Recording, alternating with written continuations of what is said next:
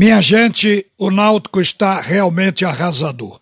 A equipe dos Aflitos ganhou ontem mais uma, a quarta partida em cima do Vila Nova por 2-0 e mostrou que o time joga cada jogo praticamente da mesma maneira. Isso significa ter um padrão de jogo. O Náutico repete a atuação de jogo ofensivo, o time correndo muito dentro de campo, marcando a saída de bola. Então a gente sabe como é que o Náutico vem jogando.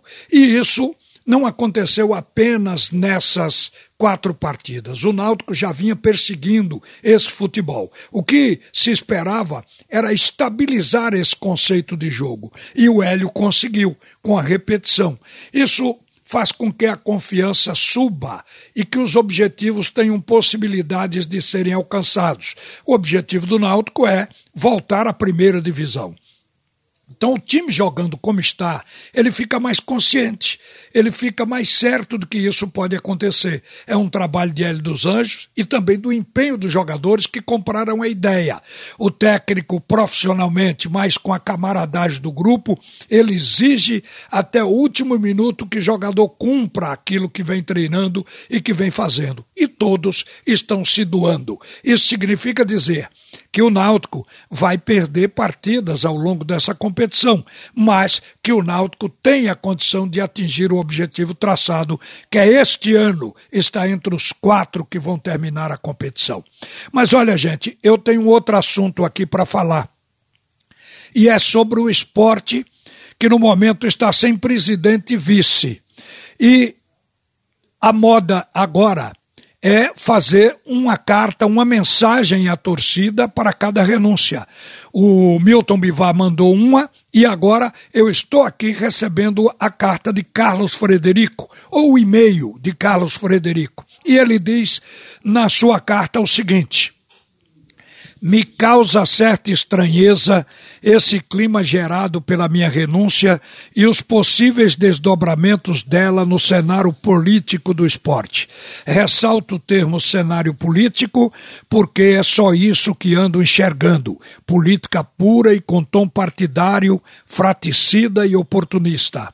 Pessoas estão se aproveitando da boa-fé de nosso torcedor para incutir ideias deslocadas da realidade, aproveitando-se de bordões democratas que muitas vezes são usados por ditadores em suas investidas contra a própria democracia. Me lembra um líder de governo que prega que houve fraude em uma eleição recente, onde ele deveria ter ganho no primeiro turno, mas nunca apresentou uma prova sequer do que fala. Vivemos no país onde se criam narrativas para embasar pontos de vistas pessoais de grupos, de acordo com a conveniência de cada um.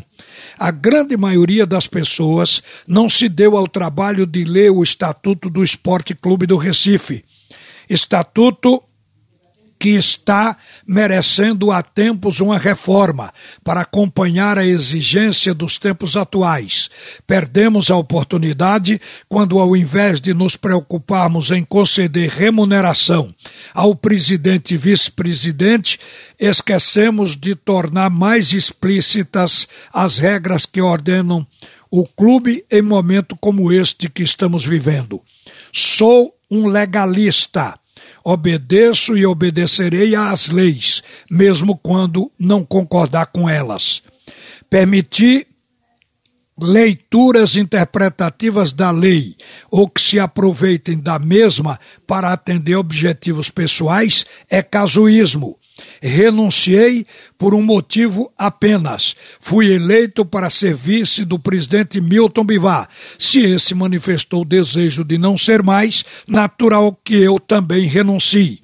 Acrescente a isso o fato de que poucos se atentam de que a vacância do presidente ensejaria uma eleição apenas para o cargo de presidente. O conselho eleito legitimamente permaneceria o mesmo. O vice-presidente também. Seria eu o vice do novo escolhido? Claro que não.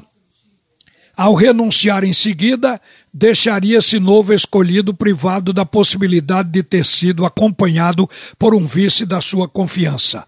Abri assim, mão de meu cargo, para que o novo presidente possa escolher o seu vice de confiança e possa continuar o trabalho que iniciamos. Luto e lutarei sempre pela união do clube. Espero que cheguemos a um nome de consenso que esteja muito acima dessa luta fratricida que vivemos hoje. A carta é mais longa, mas assina Carlos Frederico, vice-presidente que renunciou ao cargo no Sport Club do Recife. Na programação da rádio, a gente vai dar desdobramento. Uma boa tarde para todo mundo.